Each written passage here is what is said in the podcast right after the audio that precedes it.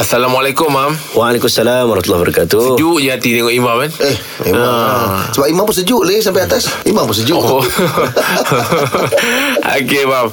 Nak tanya soalan ni, Mam. Uh, betul ke ambil wuduk perlu tutup aurat? Eh tak menjadi syarat.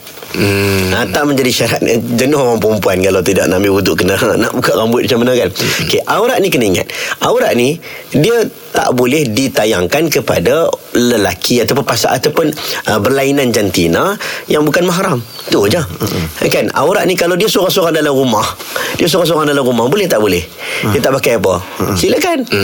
Tak ada menjadi sal- salah pun dia tak tutup aurat. Jadi aurat ni hanya kepada kepada lelaki ataupun pasangan wanita yang bukan mahram bagi kita lah.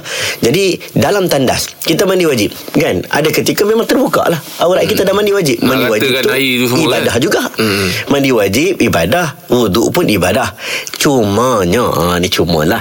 Ada hadis-hadis Nabi yang tentang menunjukkan bahawa apabila kamu bersendirian itu pun maka malaikat memerhati, ada kena ada perasaan malu terhadap malaikat.